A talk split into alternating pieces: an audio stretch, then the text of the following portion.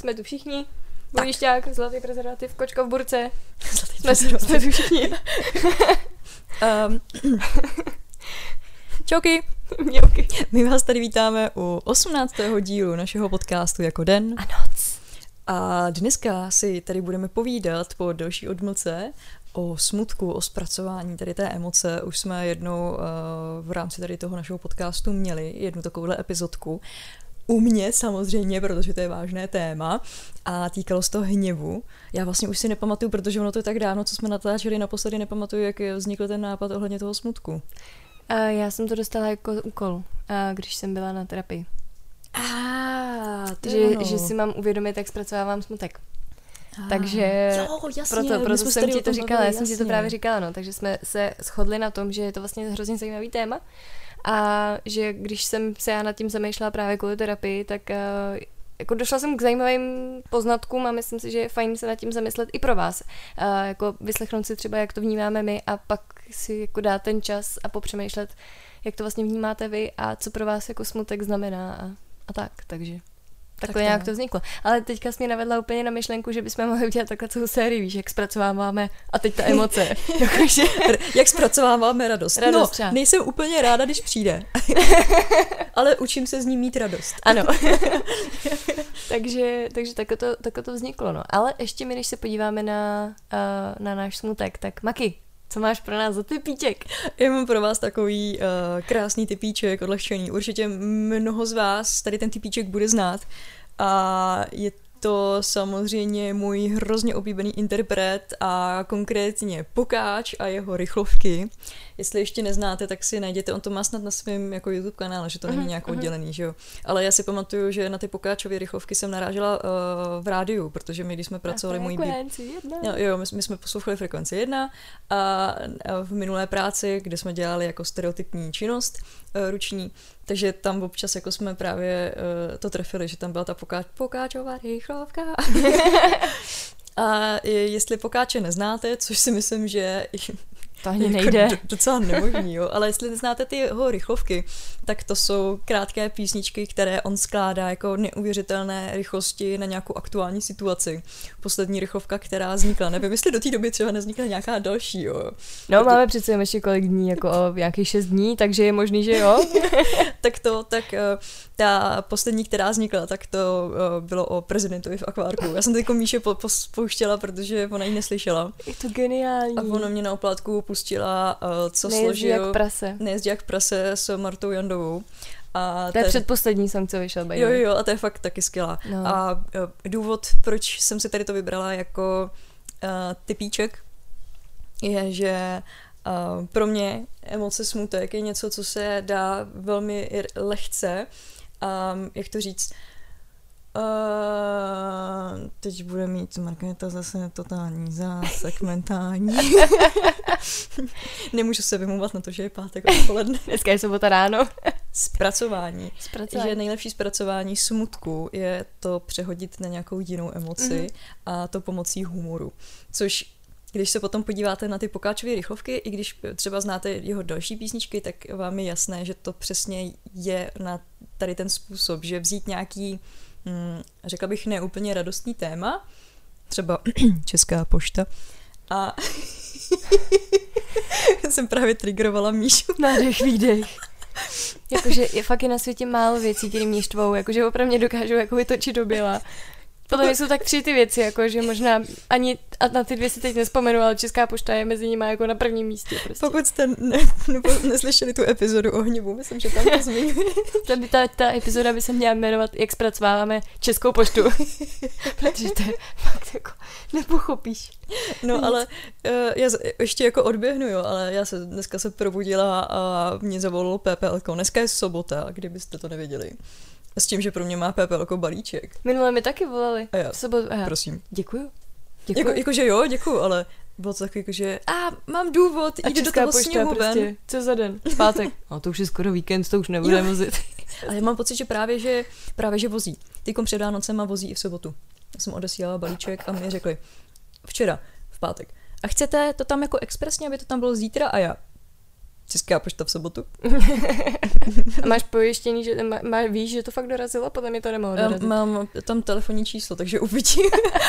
Takže příští epizodu, až budeme natáčet za čtrnáct dní, tak už to dorazí a Maki vám řekne. Nebo já vám, vám povyprávím, jak se mi to vrátilo zpátky. Já jsem ještě chtěla říct jenom k tomu Pokáčovi, že já ho zbožňuju za ty jeho songy. Miluju kočku, uh, ježišmarja, jak se to jmenuje? Mám doma kočku. Mám doma kočku, mám ji rád, je to skvělý kamarád. Mám doma kočku. Jo, jo.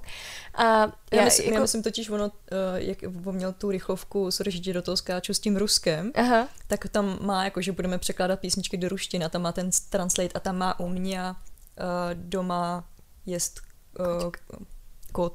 Kot. Nevím. Kot? Nevím. Něco takového.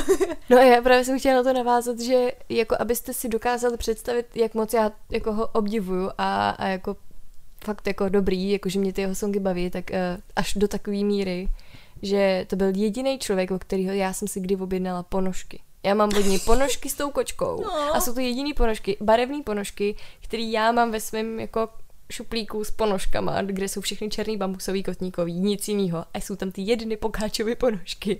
A jako to je, to je pro mě asi největší, co já můžu někomu jako složit obdiv, že si koupím Merčího ponožky. A já jenom pro vás, kdo jste nepochopili kontext, tak Míša nenosí ponožky. Nesnáším ponožky. Jakože pečky. Nesnáším ponožky. Tady v těch svých hudebních ponožkách každá jiná jako den ne, a noc. Já, já fakt jako mm, ponožky no way, no way, ale Pokáčovi jo, takže tvůj typíček naprosto schvaluju. Jo, jo. Já hlavně si pamatuju, pardon, že o tom jako tak mluvím, ale tak budeme si povídat o smutku, tak ať je to trošku radostný, že jo. Ale já si pamatuju, když uh, já jsem na něj narazila totiž a mě bylo třeba třináct čtrnáct na Bandzone, mm-hmm, a on tam přidával svoje písničky a tehdy já jsem strašně zbožňovala jeho skladbu o pornu.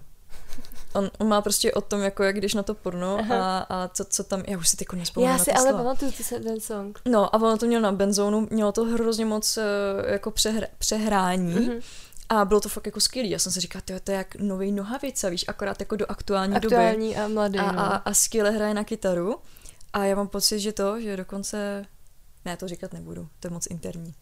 To, to nechci jako ublížit té osobě, nebo ne, že by to ublížilo, jo, jako nic by to, se to nestalo, ale je to takový osobní, že znám někoho, kdo ho zná, jako z dřívějška, když Pokáč ještě měl vlasy. O tom má to už písničku. Ale hodně, hodně dlouhá minulost. Já si legraci. No a potom vlastně jsem na ní narážela na YouTube a ještě v době, kdy byl schopný jako odepisovat lidem, uh-huh, často na komentáře, jako víceméně na každý komentář, který mu nechali jako pod videem a pak najednou Mm. a totální jako Hustý, no. boom kolem něj a já mu to hrozně přeju. On je fakt skvělý. No, takže tak. Jo. tak. My jsme si vybrali teda téma téhle epizody takový docela no, smutný, no, co si budeme. A je to, je to jako, no ne škoda, ale prostě bohužel to vyšlo do toho adventu. My jsme si původně mysleli, že tohle téma ještě bude jako závěr listopadu, ale nevadí. Nicméně... Uh, myslím, že smutek může potkat každýho z nás, ať už je jakýkoliv roční období, ať už jsou Vánoce nebo nejsou Vánoce. Takže i z toho důvodu prostě jo, pojďme to natočit, pojďme, pojďme se o tom pobavit a zamyslet se nad tím. A já bych začala asi tím, že uh, já jsem uh, řešila ten, ten rok docela dost jako smutných věcí. Já jsem obecně velmi veselý člověk a málo kdy mě něco jako se dotkne nebo semele, jakože v takovém tom, že bych byla jako smutná a že by mě to jako zžíralo nebo že, že bych to jako prožívala takhle jako intenzivně ten smutek. Teďka v létě se stalo prostě pár věcí, kdy to byla jedna, jedna rána za druhou, tomu říkám jako sedm ran božích, díky bohu ne, byly, byly jenom tři. A i tak to stačilo. Tím, že to se běhlo všechno prostě během asi tří týdnů, tak um, to byl strašný nápor na tu psychiku. A uh, já jsem si jako uvědomovala, že já vlastně uh, ten smutek neumím moc pracovávat, protože ne, nepřicházím s tím do kontaktu tak často. A, a i z nějakých důvodů, co se právě stalo a věcí, které jsem nebyla schopná jako zpracovat a nějak vlastně se jakoby dostat z toho kolečka, kde jsem se cyklila v takovém tom, měla bych být smutná, nejsem dostatečně smutná, je se mnou něco špatně a vlastně já si myslím, že jak toho bylo hrozně moc, tak já jsem vlastně se předtím úplně zavřela a nebyla jsem schopná jakoby ten smutek si nějak jako připustit a zpracovat. Tudíž já jsem začala jako se právě točit v takovém kolečku, jakože to tak asi jako netruchlím dost a měla bych truchlit do víc a, a jako vlastně si to vyčítáš. Takže jsem se nakonec objednala na terapii, protože jsem říkala, já z toho nejsem schopná se dostat sama. Já potřebuji mm. někoho, kdo by mi řekl, hele, pojď nad tím se prostě zamyslet úplně jinak, a já jsem tu cestu neviděla, takže já to jenom chci říct, že pokud třeba vy si prožíváte něco, u čeho jste se dostali do fáze, kdy už víte, že se z toho nejste schopný dostat sami a vrací se vám to a ovlivňuje to váš život negativním způsobem, tak ta terapie je strašně jako hrozně fajn přínos, který vám fakt může pomoct. A nemusí to být jenom, že vám někdo řekne a tohle dělej a takhle vám poradí, ale spíš přemýšlíte nad tím jinak a vyprávíte to někomu, kdo vlastně do toho není nijak zainteresovaný, a je to, je to neskutečná úleva a svoboda, jako Je to, je to fakt strašně krásný pocit, když si teda sednete s tím terapeutem, což já jsem si díky bohu sedla, takže to bylo moc fajn, já tam schodím strašně ráda, já si to fakt užívám, to je úplně jak když jdeš třeba na masáž, tak já jo, takhle jo. chodím tam. A tak masáž je svým způsobem, já jsem masírovala, no. takže ono, lidi to používají hrozně jako taky terapii. terapii, protože tam jde o to, že prostě jako důvěřujete tomu člověku, no, je to no. hodně intimní dotek a spousta lidí se přitom strašně otevře. Uh-huh. A stejně tak u té terapie, protože vy vlastně říkáte věci, které vy sami ještě nevíte, jak, jak vlastně vnímáte, a je to neskutečně intimní, přesně jak říkáš. Mm. A já si to strašně užívám, já fakt tam chodím hrozně ráda, takže, takže to jsem řešila tam a dostala jsem právě úkol, nebo úkol, jako takový zamyšlení, vždycky na další hodinu se mám vždycky nad něčím jako zamyslet, nebo k čemu vlastně dojdem, tak to tak nějak jako probrat. A teďka právě jsem měla za úkol vyřešit, nebo popřemýšlet nad tím, jak vnímám smutek a jak jsem ho vnímala, nebo jak ho zpracovávám celý svůj život. A já jsem došla k tomu, a nevím, jestli už jsem to tady neříkala v tom podcastu někde v nějaký jiný epizody, u něčeho jiného, že já většinou, když uh, právě přijde nějaký takovýhle větší smutek, což zatím většinově bylo pouze při nějakém úmrtí v rodině nebo, nebo nějakého blízkého zvířete třeba a takovýchhle věcí, které mě se jako hodně dotýkají, protože jinak já i třeba jako rozvod rodičů jsem brala jako dost v pohodě, jakože dost v klidu a nepamatuju si, že by to pro mě bylo nějaký takový jako... Ono tím, že u nás všichni všechno vysvětlili. Já, a vlastně... Že to probíhalo asi v pohodě, no. No, no, no, no. U nás jako nebyl žádný tlak, jasně. U nás prostě naši spolu byli dvacet pět let, pak se rozhodli, hele, už jsme spolu dlouho, tak jdem od sebe. A, a mě to vlastně vysvětlili, takže jako teď je na čase prostě pro ně jít dál a v pohodě. A já jsem to jako nebrala takhle. Takže fakt to bylo vždycky navázaný na uh, spíš smrt někoho, uh, buď mě blízkýho, nebo někoho jako, no, no spíš tak. A já jsem zjistila, že já historicky už od nějaký školky, kdy mi byly asi čtyři roky, to zpracovávám, takže já to kreslím. Že oh. já kreslím toho člověka, nebo kreslím vzpomínku na něj. A já si pamatuju, když jsme právě my byli asi čtyři nebo pět let, chodila jsem do školky a zemřela mi prababička. A to byl člověk, který mi nějak nebyl jako extrémně blízký, my jsme ji zase tak často nevídali, ale já jsem cítila, jak celá ta rodina je z toho jako smutná a vlastně jako všichni to prožívají, tak se to jako na to dítě přenese, že jo. A já jsem v té školce, nebo pořád potom jsem začala kreslit hrobečky. Protože my jsme byli na pohřbu a já jsem tam viděla, že ty hřbitov a ty křížky a já jsem furt kreslila kopeček na tom křížek, pod tím náhrobní desku a kytičky okolo. A potom si udělala takovýho toho koníčka, to sbírání mrtvolek a vyvařování a ukládání jich kostí do skříněk, to si nevymýšlím, to je pravda. No, no ne, ne, ne, to bylo potom, to bylo až, až pár jak, jak Míša zpracovává úmrtí někoho v rodině. Ne, ne, ne, to bylo až potom, ale... Ale, ale vlastně úplně v pohodě. Ale vím, že já jsem ty hrobečky kresla snad půl roku potom, furt. Víš, jako takový to, tak co si dneska nakreslím a já, a tak hrobeček, jo. A mají naši někde jako přímo jako takový ty obrázky schovaný a tam jsou ty hrobečky prostě s těma křížkama. Připomíná, jako máš takový ty creepy horory. Creepy děti z, těma, uh, z těch hororů, jak prostě vždycky vytáhnou někde ty kresby, kde jsou mrtví ty rodiče. Jo, všude plno krve. A... tak to jsem byla já, no.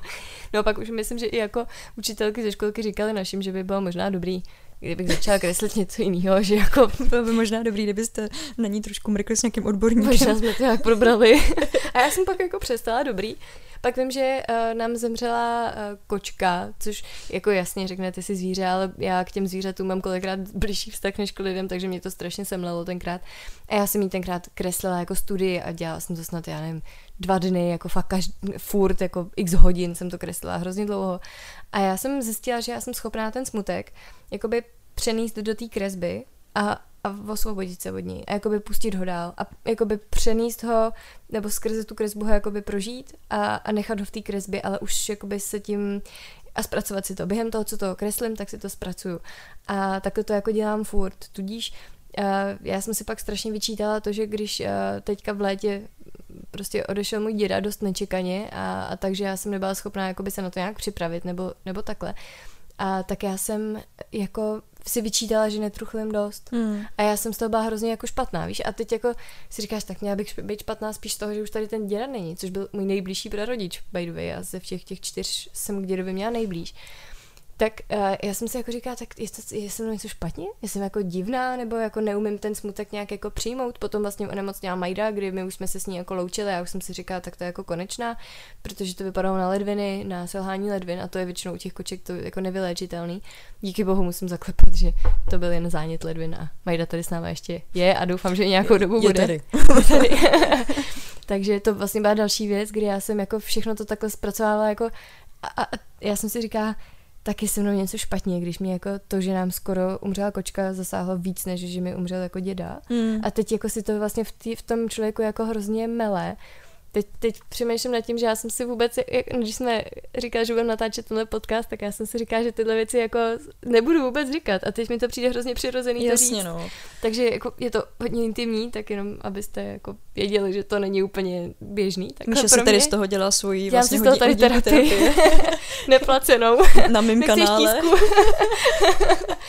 No, takže to bylo vlastně pro mě hrozně uh, důležitý přesně dojít k tomu, jak já ten smutek zpracovávám a, a, a vlastně uvědomit si, že já jsem to neuzavřela, že já jsem um, se s, s tím nerozloučila, s tím dědou, že já jsem jako to nenakreslila ve výsledku.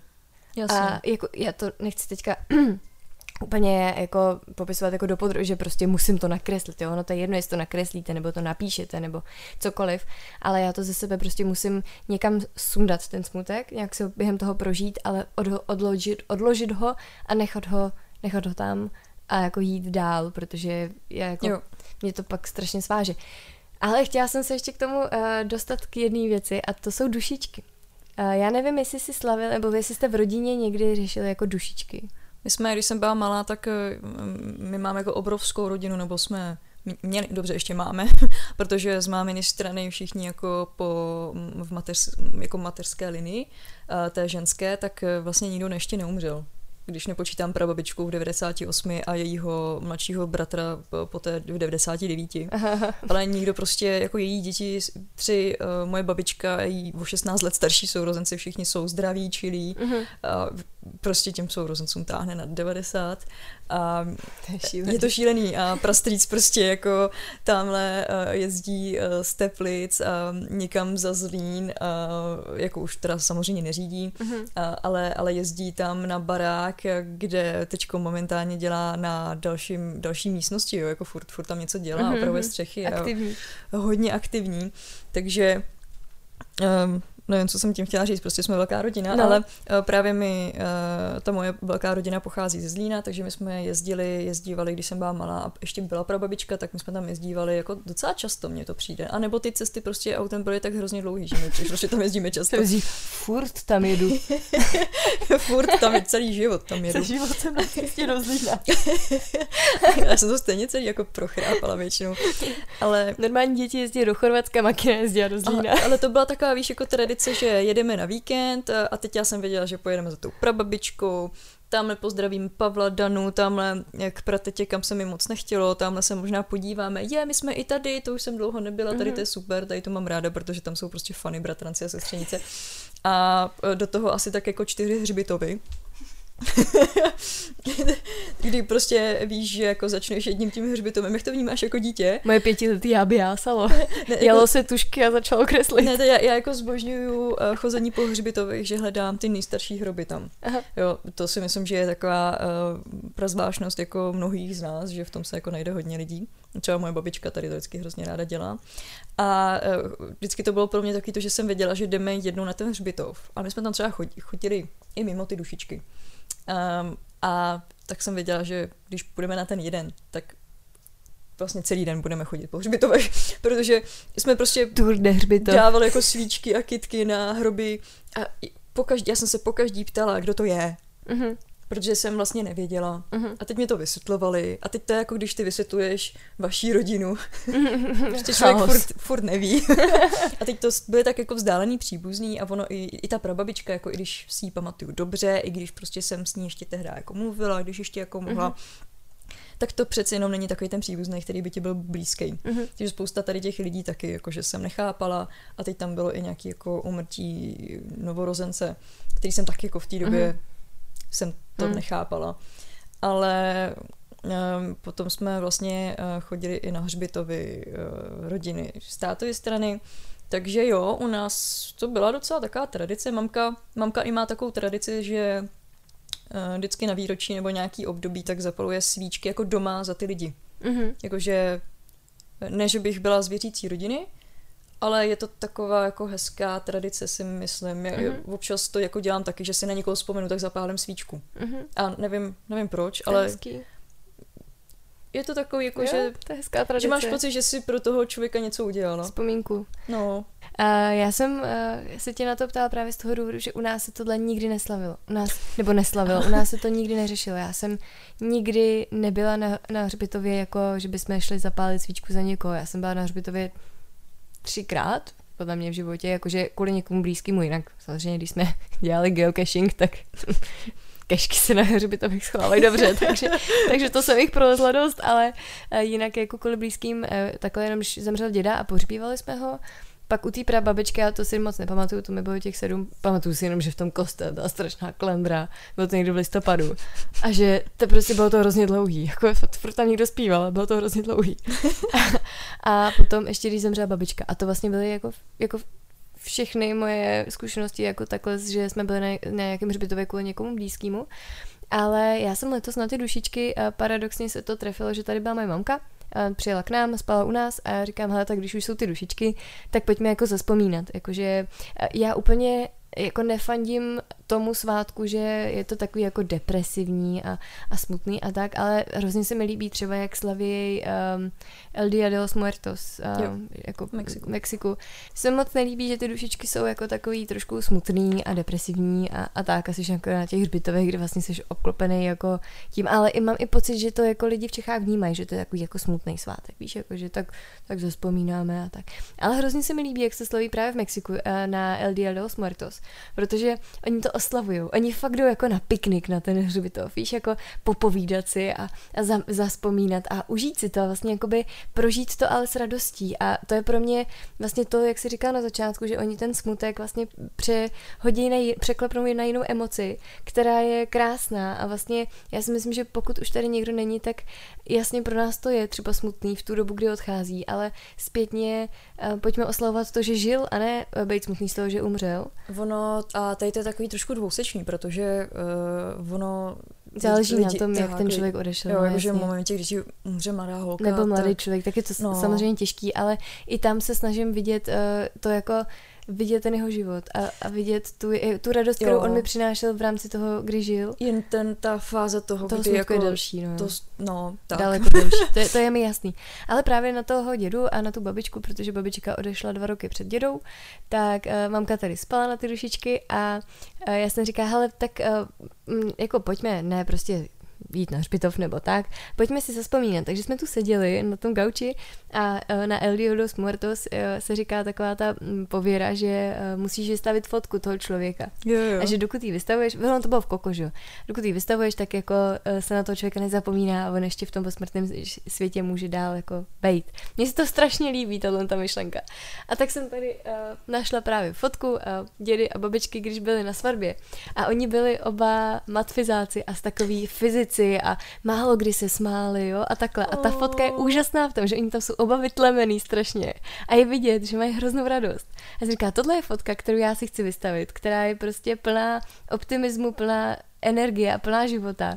A právě jsme vzpomínali na to, že mamka mi vyprávěla, jak děda uh, maloval nějaký strop a zřítil se ze štaflí a propadl dvěma skleněnejma dveřma až do kuchyně, kde jako na něj kouká babička s mojí mamkou úplně jako co se to děje. Ale nic se mu nestalo dobrý, ale jako víš, a já jsem vlastně toho člověka najednou viděla z úplně jiného úhlu, než já ho znala jako dědečka, že jo, jako prostě někoho, kdo je jako vážený takový pán a tak. A mamka mi vyprávěla tyhle srandovní historky, které já jsem neznala. A bylo to, bylo to strašně krásný ten čas, kdy my jsme tu seděli na tom gauči, asi dvě hodiny jsme si tohle jako říkali a povídali si. Já říkám, takhle, takhle pro mě ten svátek chci uchopit a takhle bych to chtěla i jednou předat mým dětem. Že prostě byli tu lidi, kteří bohužel už tady nejsou, je to smutný, ale, ale ten život s nima byl perfektní a, a jako ráda na to vzpomínám. Takže tohle to třeba pro mě je fotka, která jako uh, mi to připomíná, že, že tu radost. A vzpomínat na tu radost. Takže já jsem si i tím, podle mě díky tomu, um, ten smutek zpracovala takhle a, a prožila jsem ho snou. No, jsme začali takovým jako trošku depresivním tématem, víš, no, začali už, už jsme tak, jako jak řekla. jsme tak v půlce, půlce našeho depresivního ne, tématu. Ne, nevím vůbec, jak jako, to bude extrémně dlouhá, tyjo, furt to prodlužím ty epizody, ale mě to teda vůbec nevadí, myslím si, že vám to taky nevadí, pokud to posloucháte až do, do sem, ale...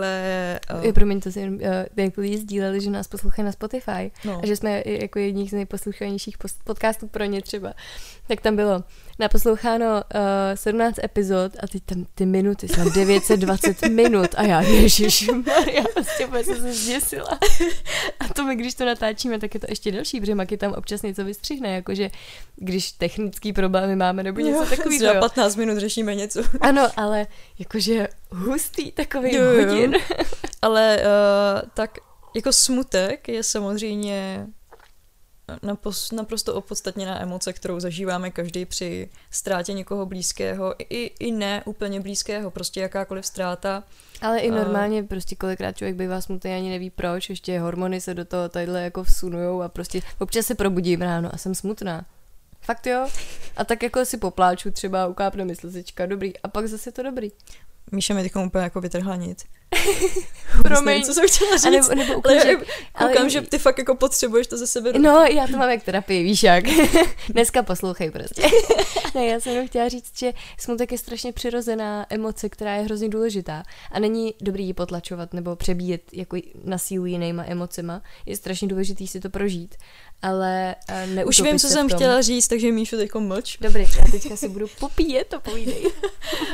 um, Jak jsme tady prostě nakousli, tady to celý téma jako úmrtí, tak my jsme se o tom třeba bavili jako s přítelem několikrát i s dalšíma lidma, že uh, já jsem zažila strašně moc pohřbů. Jako fakt. No já pohřbů. Vím, já vždycky, když Makyně říkám, že já zažila tři, tak Makyně, mhm, začátečník. To jsem nikdy neřekla. Ale vidím ale... to na tobě. Zažila jsem jako úmrtí různých osob, že většina z nich to byly prostě staří lidé, kde tě to, tolik tě to nesejme, protože víš, že ten život měli za sebou a i tak nějak jako víš, jaký ten život byl a že byl vlastně dobrý, takže nemáš úplně důvod být extrémně smutná. A já mám hrozně, já jsem vždycky hrozně měla ráda jako dítě, i potom jako dospívající uh, ty pohřby, z toho důvodu, že... Já jsem smelová hrobečky, Makina zase našla zálibu jinde. No, protože pro mě, pro mě pohřeb, já jsem uh, svatby začala zažívat až teďko, jako asi před rokem, jo. Když prostě moje sestřenice a, a tak, tak se dávali všichni dohromady a měli svatby, ale do té doby to byly pohřby a pro mě to byla prostě rodinná událost. Kdy jsou nějaký oslavy narozenin. Ale ty pohřby. Ale tak jakože do, do malého bytečku nenarveš celou rodinu, jo? A třeba z tátovy strany my jsme byli devět vnoučat. Ještě, že ty kostoly jsou tak vnoučat, jo? A takže ten pohřeb bylo něco, kde ses mohla jako po dlouhatánský době vidět s tou rodinou. A ty si věděla, že tam bude takový ten smutek na začátku, ale že potom ta rodina funguje na tom káru, na, na, tom, na té hostině tím způsobem, že se začne vzpomínat. Teď lidi upíjejí nějaký ty panáky, nějaký to pivo, jo. Je tam hafo jídla, začnou tam házet prostě ty svoje vzpomínky životní na toho člověka, ale i úplně jako mimo, že se jako najednou aha. sejdou třeba, já nevím, moji rodiče se svýma bratrancema, sestřenicema a hážou tam, pamatuješ si, jak jsme tady tohle a to si byl kretén, prostě debil, že jo. Teď tam, a je to, je to strašný halus, já to mám hrozně ráda, protože to je přesně jako ten celý ceremoniál toho pohřbu mm-hmm. není pro toho člověka, ale je to pro nás. Je to, je to vypořádávání se s tou ztrátou tomu člověku, to reálně jako je v tu chvíli jedno, že jo. A nějakým způsobem to uzavření, no. Tak, jako... no, pro mě, pro mě třeba uh, je jako uzavření úmrtí někoho fakt ten obřad v té síni, kdy vidím rakev a vidím jí, mně se hrozně líbí, když se, když ta rakev odjede z té místnosti. Mm-hmm. Pro mě to je přesně to, co potřebuju. Pro mě to je takový to konec, jo, ta uzavřená kapitola, ty zavřený dveře. Proto já jsem nezpracovala toho dědu, protože on pohřeb neměl a on si ho nepřál. Takže jo. my jsme to jenom jako, vlastně jako v rodině uzavřeli, jako že jsme si šli sednout právě na, na hostinu. To by anyway, slovo kár mě naučila Makina, ale protože já jsem ho od tebe slyšela poprvé v životě. Protože já, jak jsem na těch pohřebech nebyla. Ale já třeba já mám pocit, že jako spousta lidí se mě ptá, co to je. No i já taky, protože já jsem to neznala. Ne, ne, ne, já nevím, jestli to slovo jako reálně existuje. Jo, jo, jo. Máma taky říkala a já teď už vím, co to znamená. Tak já to znám od malička. Ne, já, já vůbec, protože tenkrát mi bylo čtyři pět a od té doby nada banána, jak bych řekla. Ne, ale jakože i když to byly třeba nějaký těžší úmrtí, kde potom ten kár byl takový jako spíš depresivnější, tak vždycky se to překlenulo v to, že ty lidi se jako sebrali, byli tam s těma nejbližšíma a, a bylo, jako hledáš v tom to, mm-hmm. že jsi s těma nejbližšíma a že vlastně si udělala všechno pro to, aby to nějak, aby se to nějak ukončilo. Mm-hmm. A no, prostě tak, ty uzavřený dveře, no, za, za, to, za tím úmrtím. Za, za tím úmrtím jsme připomněla, když jsme byli na káru za můj babičku před třema lety, tak uh, tam právě se sešla jakoby široká rodina té babičky a já, um, ta moje část rodiny, jakože mamka, taťka a, a děda s babičkou, my jsme jako nikdy nebyli, že bychom měli jako velkou rodinu, že bychom se scházeli tak na nějakých velkých akcích. Ale vím, že třeba jako od babičky právě dál, i, i ona tam občas se dělají bratranci a sestřenice, ona jich měla taky dost, tak ty se jako scházely a byla to taková obrovská jako událost, kde prostě se sejde sto lidí a, a každý je něčí příbuzný a bylo to prostě jako šílený. Já jsem tam nikdy nebyla. Pro mě, já mám fakt jako hodně úzkou rodinu a já mám dva bratry a rodiče a tím to jako hasne. Teďka teda už i synovce a teď už se to jako rozrůstá zase dolů tím směrem, takže dobrý. Ale uh, právě na, tý, uh, na tom pohřbu babičky, kdy jsme byli na tom káru, tak já jsem tam seděla vedle uh, tety Lindy a to je taková paní babička, který je teďka plně přes devadesát určitě, má úplně bílý vlasy, ale jak, jak obláček prostě, ale to je tak krásný. Hele, ale to je nejoptimističtější člověk, jakýho znám a to beru mezi mladejma, starýma, mezi všema, který znám, to je nejoptimističtější duše, kterou znám. To je, ona má takovou radost ze života, ale pořád jí to výborně myslí, není jako, že senilní nebo takhle, ne, prostě neskutečně bystrá ženská, která je ale radostná a já když jí volám na tyto Lindo, jak se máš, tak to není jako bolí mě noha, všechno stojí za prdne, mm. ona, no trošku mě pobolívá noha, ale to je dobrý, prostě, a nebo a, a když nebude, tak co, že? Tak se z toho nestří. Ale to je neuvěřitelný člověk, a kterýho já jsem poznala až právě na tom káru, a, takže před třema lety a od té doby si voláme a tak mám s ní krásnou historku, kdy ona, já jsem jí teda říkala, že je mi paradoxně i blížší než babička třeba mi byla, protože ona je mi hrozně blízká tím, jaká je, mm-hmm. tou osobností, protože říkám, jestli já jednou budu jako v devadesáti taková, jako teta Linda, tak jsem vyhrála jako celoživotní jackpot, protože nový pojem, to je, teta Linda. Teta Linda je fakt, ona se teda vůbec se jmenuje Linda, ona se, to, to je krásná rodinná historka, ona se měla, chtěla, její rodiče chtěla, aby se jmenovala Linda, ale režim zakázal Linda, takže se jmenovala Karolína. Když ona měla dceru, tak taky chtěla, aby se jmenovala Linda, ale režim zakázal, takže se jmenovala Karla a dcera té Karly už se jmenuje Linda. Takže nakonec tři generace to trvalo, ale je to tam. Nicméně všem se říká teta Linda. Takže jsou tři tety Lindy momentálně, nebo ty holčičce, ne? Takže komiksu z Garfielda nebo z něčeho. Takže teta Linda je úplně jako úžasná ženská. A co já jsem chtěla říct, takovou krásnou historku, abyste si jako uměli představit tu tu osobnost, jo.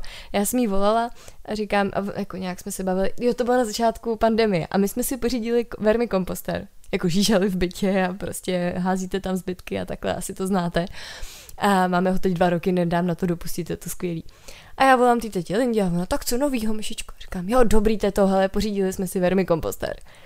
A shodou náhod asi dva dny předtím jsem volala mý mamce, že jsme si pořídili vermikomposter. A máma, ježišmarja, žíželi v bytě, no to ne, to budete mít všude, prostě ta, ta vlhkost, jo. A teď jako, ne, ne mamka, mamce to trvalo, než to jako přijala, že teda budeme mít žíželi v bytě. Teta Linda, to zní hustě, no to se musím podívat. No to bych možná chtěla taky. Oh. A to je neuvěřitelný člověk, fakt neuvěřitelný oh. člověk. Mě to, mě to připomíná, uh, a nebudu se ti omlouvat, že tě, tě do toho skáču, no, protože bych tě jinak nezastavila. Mě to připomíná moji tetu Helu, mm-hmm. uh, partnerku mého pravého dědy, který teda už taky nežije. Uh, a já jsem měla jako tři dě- dědy. To bylo jako privilegované. Já mám dítě, taky. Středě, dědě. Já a jsem měla taky. Taky jsem měla. Už, už nemám ani jednoho dědečka, bohužel.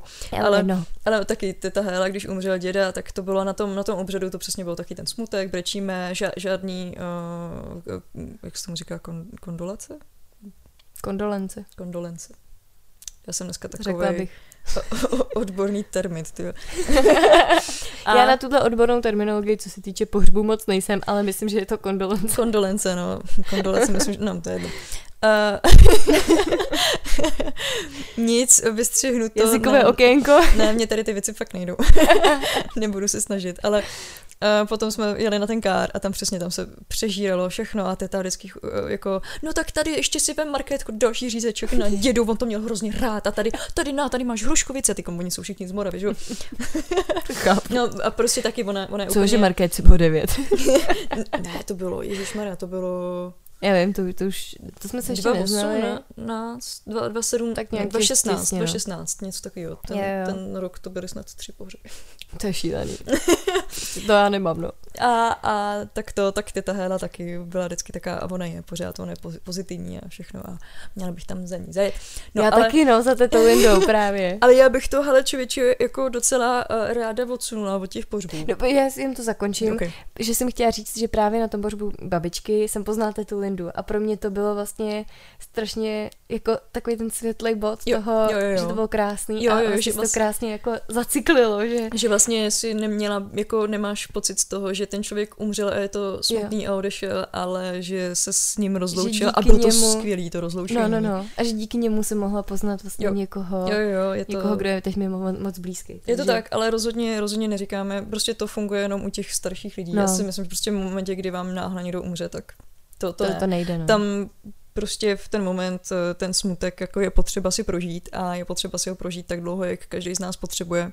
A vědomě si ho prožít. Zároveň se v tom ale jako neplácat, mm. což je hrozně těžký, protože pokud třeba člověk je sám, nebo ono stačí i samotář, jakože můžete prostě být náctiletý na střední a můžete žít s rodinou, ale v momentě, kdy jste samotáři, jste introverti, tak já to třeba znám z, vlaš- ze z, vla- z vlastní zkušenosti, jsem mám řekla vlašský zkušenosti. Vlašská zkušenost.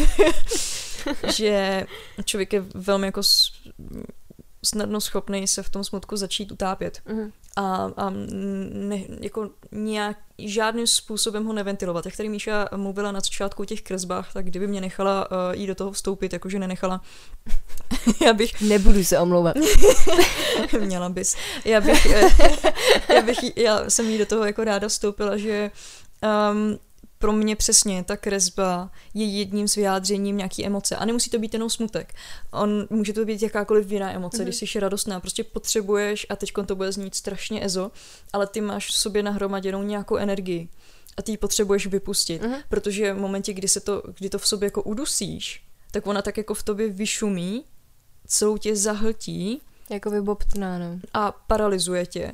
A dostane se na povrch jako v momentech, kdy ty to absolutně nečekáš, protože na, na to, ty to jako v sobě pohřbíš a zapomeneš na to a pak se to k tobě vrátí jak prostě Pumerang. Nějaký zombík, tyhle tam z Hřbitova zvířátek od Stephena Kinga. A ještě bych řekla, že uh, se to kolikrát propíše i na fyzickém zdraví potom. Tak.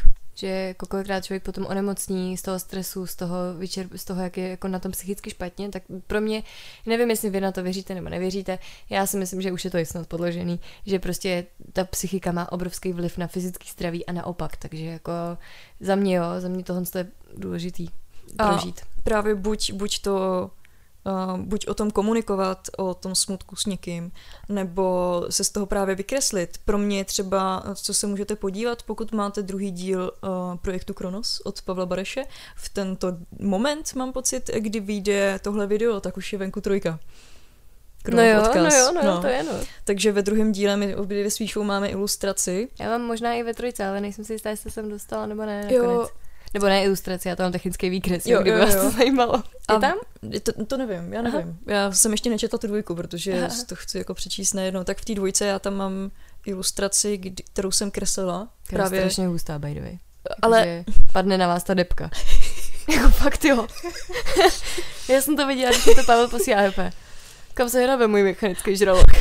Nejlepší Pavel byl, hele, já jsem si představoval, že ty židle mají být obráceně, ale to je tak hustý, že to tam prostě nechám.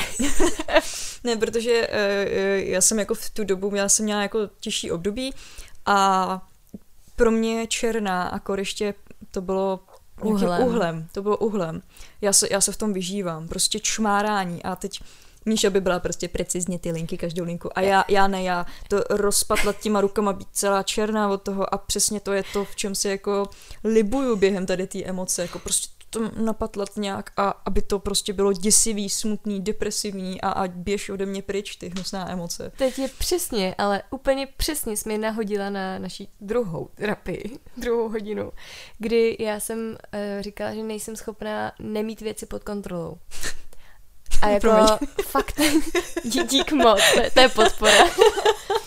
A já s tím ale fakt mám problém. A říká, a on, jako jsme se bavili, a říká, zaděláváte si na O C D, tohle to je jako, že si to vypěstujete vyloženě, že jako bude to horší a horší a bude mi to víc a víc vstupovat do života. A říká jsem si, že si musím dát za úkol dělat nějakou, jako, on se mě ptal, co jako nemám ráda na malbě, nebo jakou malbu, jakou techniku nemám ráda. A já, abstrakce, to je peklo pro mě. Míša, makina.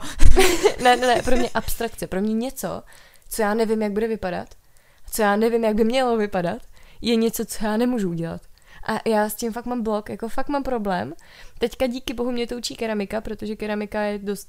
tak se občas si dělá prostě co chce a, a glazura nikdy nevíde tak, jak chcete, aby vyšla, takže tam je to dost velký punk a, a díky tomu já se to učím a jako jsem ráda, že aspoň něco takhle mám, ale já právě tohle to strašně obdivuju, protože já bych musela přesně vědět, kde bude která čára, ne, makina vezme úhel a je to strašně dobrý a já, fajn, takže tady, tady. A tak ono, víš co, jako když třeba kreslím portréty nebo takhle, i když je pravda, že jsem nakreslila pár portrétů, který byly úplně a, a byly lepší než portréty, u kterých jsem proseděla hodinu. Že do toho dáš no. ten výraz, ten svůj I, výraz. Tak, je to, je to jako v ten moment spadla nám kola, něco si přeji, já není dokonce jsem tak close. Um, v ten moment prostě, kdy jako to vychází z té emoce, tak já kdykoliv se podívám na nějaké svoje výtvory, tak ať už je, jako to stojí za houby z nějakého jako uměleckého hlediska, tak tam cítím, nebo přesně si vzpomenu na to, co jsem cítila jako v tu chvíli, kdy to vznikalo. To já mám taky tohleto, no. No, ale když se vrátím jako zpátky k tomu, jak člověk jako potřebuje pracovat s tou energií. Vítejte na dnešní hodině. Ezoteriky. Ezo s makinou. Ezoterapie s makinou a Míšou. Jako den anonc. Nazveme to dobře. Makezo. Makezo. Makezo. Makezo. Míš, míšezo. To zní jak, kdybychom si tady dělali nějakou zoo nebo něco. Um, o čem jsme mluvili? No o té energii. O té energii, tak vezmete ty krystaly a nakreslíte kolem nich tu hvězdici s kruhem a zapálíte tam svíčky kolem a ten samozřejmě krystal při do úplňku, sebe. Jo? Při úplňku a ten krystal do sebe naseje tu energii. Ježíš, v dnešní epizodě fakt totálně odbíhá. To tohle je takový hejt. Já doufám, že už jste si zvykli a že vás to pobaví trošku. A že nás berete trošku s nadsázkou. Uh, ne, můžete to zkusit, třeba to na vás bude fungovat a, a vzpomenete si tady na ten podcast a, a v největším návalu smutku se začnete smát, jo, jako v ten moment máte vyhráno. Jo, já myslela na ten tvůj návod. Jestli jste ho někdo chytil, tak ho napište do dokumentářů. No však to se myslela, víš, jako že fakt to začne dělat s tím krystalem a to je tak absurdní, proč to dělám. Mě úplně jaký za tři týdny zakrát do té budu, doby budu dělat. Ale um, já třeba hrozně ráda v poslední době, a není to jenom se smutkem, ale s jakoukoliv emocí, a možná jsem o tom mluvila dost pravděpodobně i v té epizodě o hněvu, já hrozně ráda se vychodím. Jo, o hněvu. Přemýšlela, co je o hněvu. Promiň. Už, už mě koně vyvádějí. Už mě koně vyvádějí. Co je ten mě koně? Políbila lemroucha jeho. Co je to ten lemrouch, tati? To neznáš. Znám, já jsem dokonce byla u té... Uh... U Sochy. Kde... Lemroucha? Jo, jo, jo, to je uh, v těch Krušných horách tam. A, no to je jedno. Teď jsem zase úplně poběhla někam dohájit.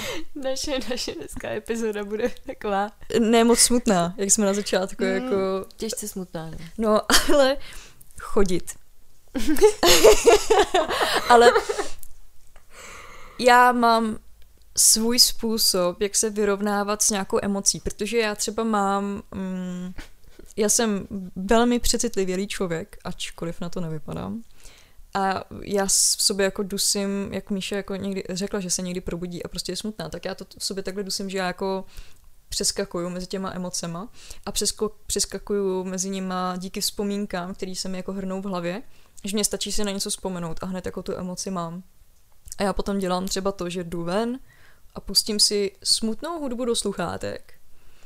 A já jsem třeba dřív dělala to, že já jsem si pouštěla depresivní hudbu a to je, to je strašný. To je prostě strašný. Depresivní hudba, ta vás jako udrží v tom smutku. Mm-hmm. Ale ta jako fakt smutná, kdy tě to rozbrečí, tě to roztříští. A pro mě ještě zároveň to musí být taková hudba, u který si dovedu představit taneční choreografii. A že se z toho vytancuju, i když mm-hmm. bych se z toho ne... Prostě v hlavě se z toho vytancuju.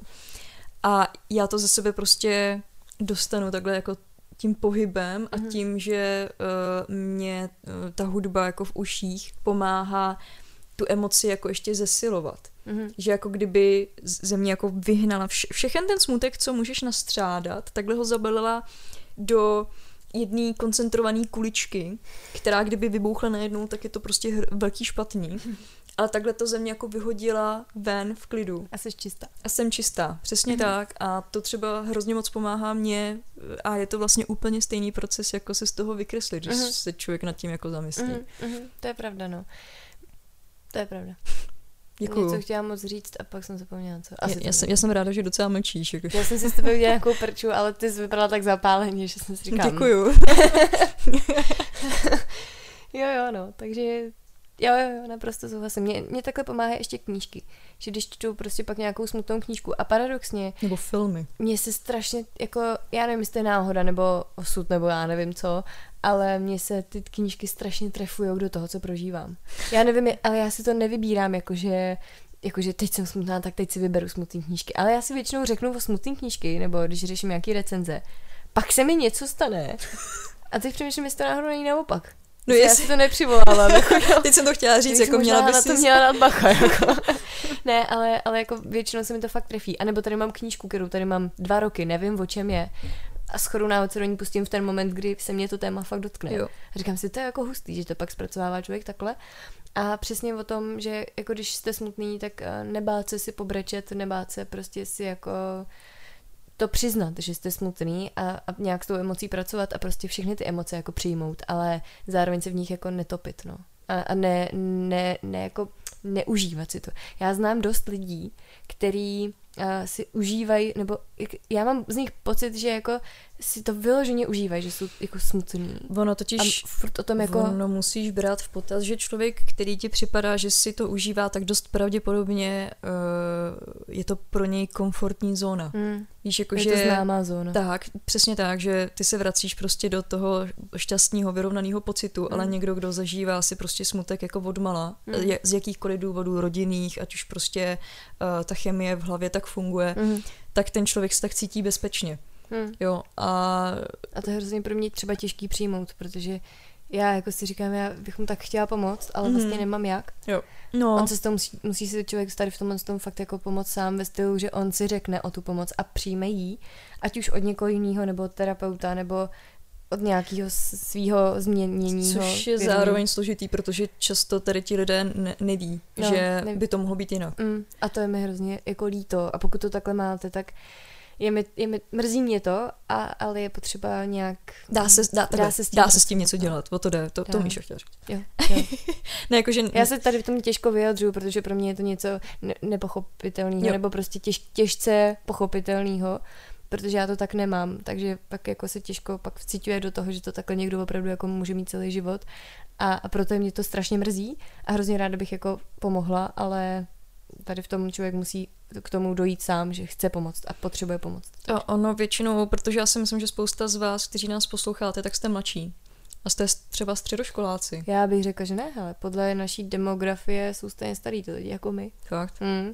Ale, ale občas tam určitě někdo mladší bude. Ještě jsme se bavili o těch starých lidech, tak mě teďka nedávno psala nějaká slečna, protože já jsem říkala, tahle knížka je fajn, ale jako líbila by se mi asi daleko víc, kdyby mi bylo třeba dvanáct. A psala mi nějaká slečna. Mně se ta knížka moc líbila, ale je to asi tím, že jsem o třináct let mladší než ty. A já v tu chvíli jsem koukala na ten mobil a říkám si úplně, jako tohle se stalo kdy, že prostě lidi, to jsou o třináct let mladší než já, mají mobil.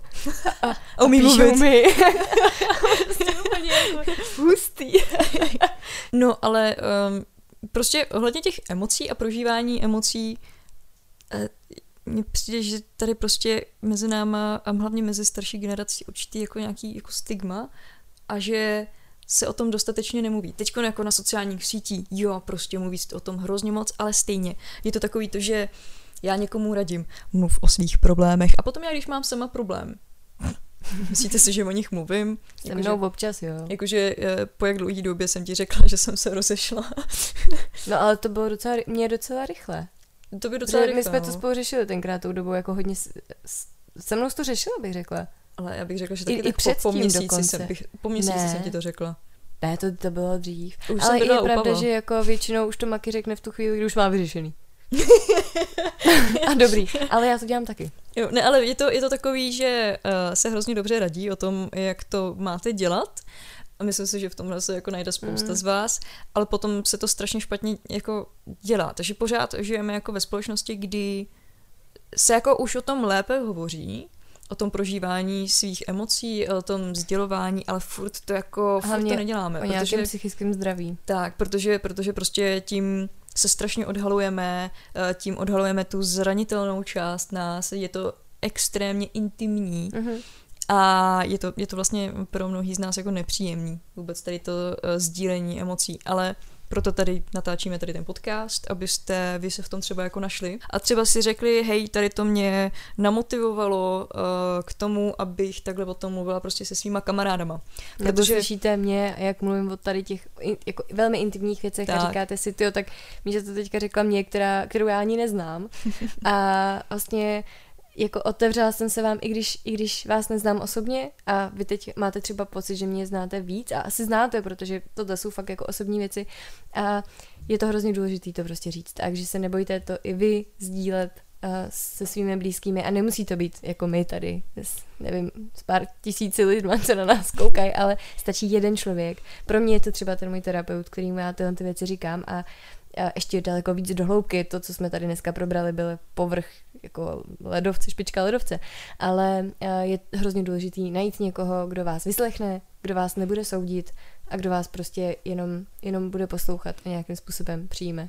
A není to říká. Jako o tom, že najdete prvního cizího člověka a řeknete čau, já jsem Míša a tady se vyrovnávám se ztrátou blízké osoby, ale můžete začít klidně v rodině. A no není jasný. To tak, že vy si máte třeba sdělovat, ale já to je paradoxně nejpříjemnější. Tak, já, ale no, nejpříjemnější. Já se třeba no. snažím svoje rodiče nebo rodinu nebo blízký okolí učit, aby oni se otevírali mě, protože mm, když já tady pootevřu svoje nějaký, řekněme, in, intimní sféry, tak v mém dětství a dospívání tady ta otevřenost jako moc nebyla. Mm-hmm. A to třeba vnímám i u jiných lidí, jako, kteří jsou stejně staří jako my, že přesně tam v těch rodinách se o žádných jako emocích moc nemluvilo a ono to třeba potom má za následek to, že někteří chlapi nedokážou brečet. Hmm.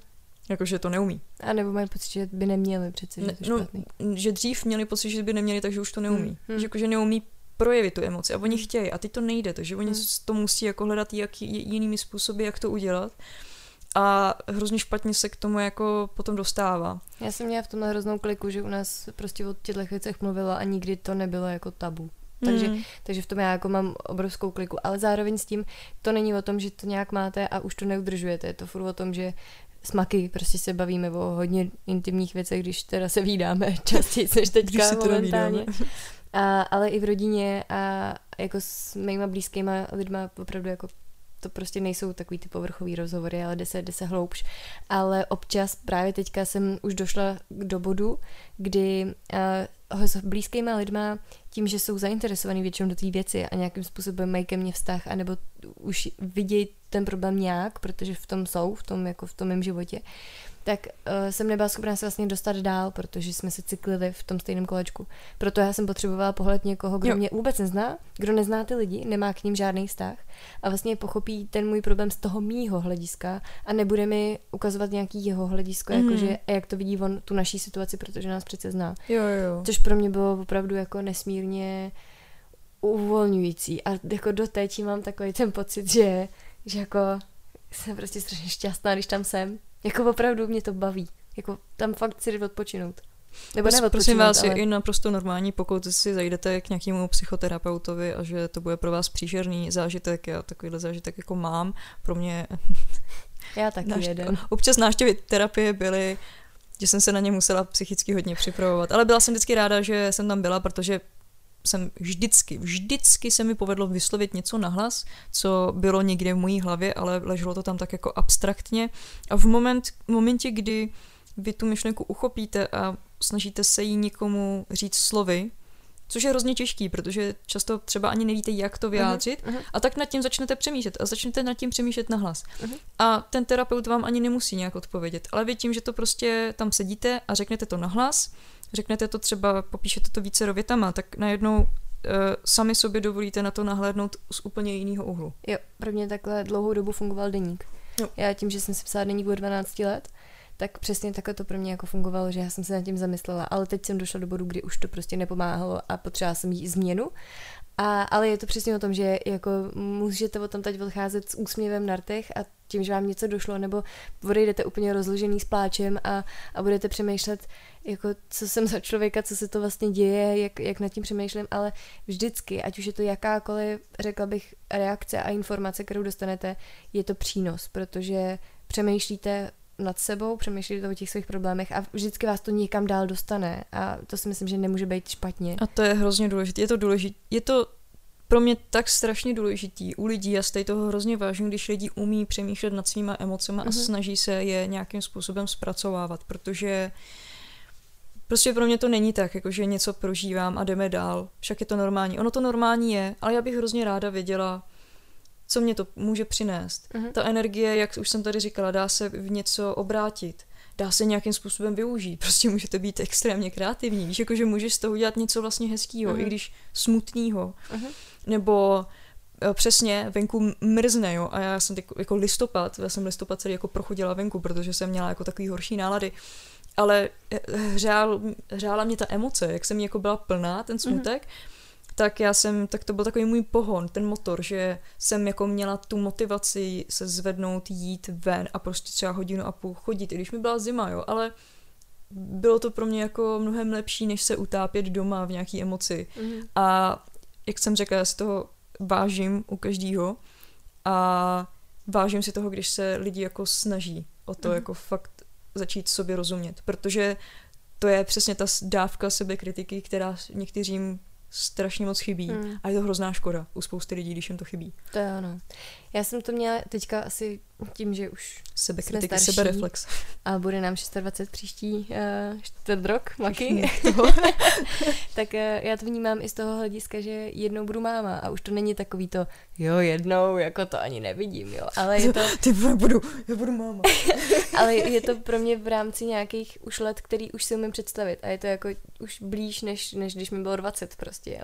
A, a říkala jsem si, já vlastně chci být tou mámou, která umí s těma emocema pracovat a nějakým způsobem to pak ten, ty svoje emoce zbytečně nepřenáší na to dítě v takovém tom um, jako špatném duchu. Já teď asi to neumím moc vysvětlit, ale asi víte, co tím myslím. Takže já bych ráda si tyhle ty věci, aspoň to, co mě nejvíc trápí a to, co mě nejvíc tlačí, vyřešila teď, dokud ještě vlastně ne, na mě není závislá nějaká další duše, která půjde se mnou. Takže v tom je to pro mě hrozně důležité to řešit teďka. A, a myslím, že to jako by přišlo přirozeně prostě teďka v tomhletom bodě. Ale chtěla jsem říct ještě jednu hrozně důležitou věc a to, to bych ráda, abyste si odnesli z tohohle dílu všichni, že nejsou pozitivní a negativní emoce, že jsou prostě emoce a se všema se dá nějak pracovat. A... Všechny se dají obrátit a v momentě, ano. kdy to jsem, nad tím jsem přemýšlela a neomlouvám se, že tě do toho skáču, neomlouvej. Protože ty nemusíš. Tu hlavní myšlenku, jakože je to můj díl. Když jsem sem uh, přicházela za Míšou, tak jsem nad tím přesně přemýšlela, že čím silnější ty emoce jsou, tak tím menší ty meze mezi nima jsou. Uhum. Že čím jako silněji ty emoce prožíváte, čím větší extrémy, tak tím se vám snadno nebo lépe přeskakuje mezi těma emocema. Uhum. Že známe to, že někomu je tak strašně, že se tomu vlastně směje. Mm. Jo. Že už ty emoce pak překrývají. No. no, ale že se to dá jako krásně, krásně se s tím dá pracovat, když se to člověk naučí a fakt jako to překlenout v jinou emoci. A to mi přijde vlastně hrozně super. Ale je hrozně důležitý se nebát svých vlastních pocitů a svých vlastních emocí, no. A přijmout je prostě. A nějakým způsobem si je uvědomovat hlavně. Prostě když se dějou, tak si je uvědomovat. Tak. tak jo. Abych to tímhle asi jako postupně ukončila. A pokud se vás někdo zeptá, jak se máte, tak mu klidně řekněte úplně upřímně, na něj vyblejte, jak se máte.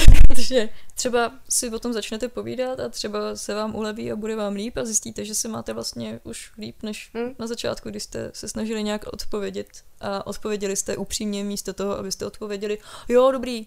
Přesně tak. Mně, mně se zdá, nebo já, aspoň když já to dělám a ptám se někoho, jak se má, tak se ptám upřímně, jak se má a nepotřebuji slyšet fajn a jdeme dál.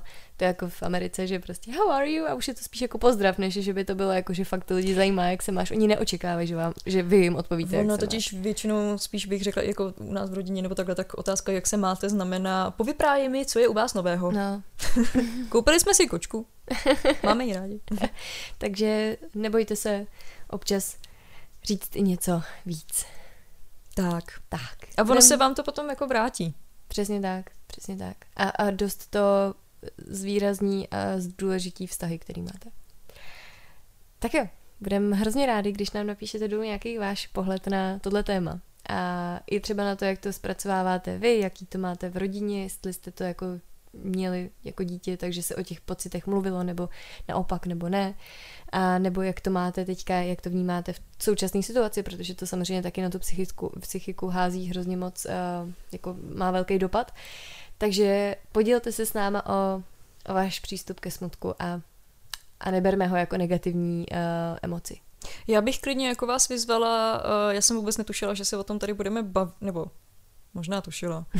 A že se tady o tom budeme bavit o tom úmrtí. Mm-hmm. Že klidně jako do komentářů napište, jaký, jakou s tím máte jako vyzkušenost, jestli to pro vás taky prostě bylo o tom, jako že uh, když se jako jednalo o prarodiče, že jo, tady se rozloučíme a pak je pak je to jídlo s rodinou. Víš, jakože... A pak je to jídlo, řekla Martina. Já, ne, já jsem se jako, ale já jsem se jako malá za to styděla, že já jsem se na ty pohřby fakt jako těšila. Já jsem se to za to styděla a teď už se za to nestydím, protože mm. prostě, hej, je to fakt dobrý. To jídlo je dobrý, ty lidi jsou dobrý a je to, je to fajn. Mm. Jakože není fajn, že ten člověk umřel, ale někdy umřet, umřít musel. Mm. Všichni. I my s Makinou někdy umřem. Já neumřu nikdy. Makina je starší než já, takže umře dřív. Já se, prosím tebe, nahrou nikam do cloudu. Umřeš o... A budu si myslet, že jsem to já. Umřeš o měsíc a den dřív než já. Why? Why? Takže mějte se krásně. A skládejte básně. A my vás chceme ještě takhle úplně nakonec toho videa vyzvat, abyste nám sdíleli zase vaše trapné historky. Nebo trapní, můžou to být jako veselý, jo? Jakože hej, udělejme si prostě epizodu zase, kdy se jo. budeme smát. Jako chápu, že i tady ta epizoda o smutku byla docela spíš jako o smíchu, ale to, to k tomu tak nějak už jako patří. Řekněme, že uh, s Míšou jsme velmi hypersenzitivní a extrémní uh, bytosti, co se emocí týče, takže ten smut tak hned jako přechází ve smích, my si nemůžeme pomoct. Přesně, přesně. Ale zajímají, zajímají nás vaše vtipné historky a zábavné historky a tak a dáme si je toho dvacátého před Vánoci. Takže myslím, že si tak jako uvolníme tu atmosféru a bude to vlastně hrozně fajn. A já vám konečně řeknu tu moji historku s těma muflonama. Jo. Která je fakt podle mě za mě zlatý grál mojich historek. To jako... Já mám pocit, ale že někde to možná Já mám říkala. pocit, že jsem to někde Někde jsi to říká, protože teďka mi úplně vystalo na paměti, že mamka mi posílala, že u toho dostala záchvat smíchu. A nebo to bylo u něčeho jiného. Já nevím. Ale, ale ono to vůbec nevadí, když to řekneš znova. Tak já to, to zbožňuji. No. Tak jo. Takže ještě jednou mějte se krásně. A skládejte básně. A uvidíme se zí... příště. Zítra. Já jsem z těch adventních videí úplně zpytoměla. Čau, kypa. Počkej, čus bambus. A čau, kypa.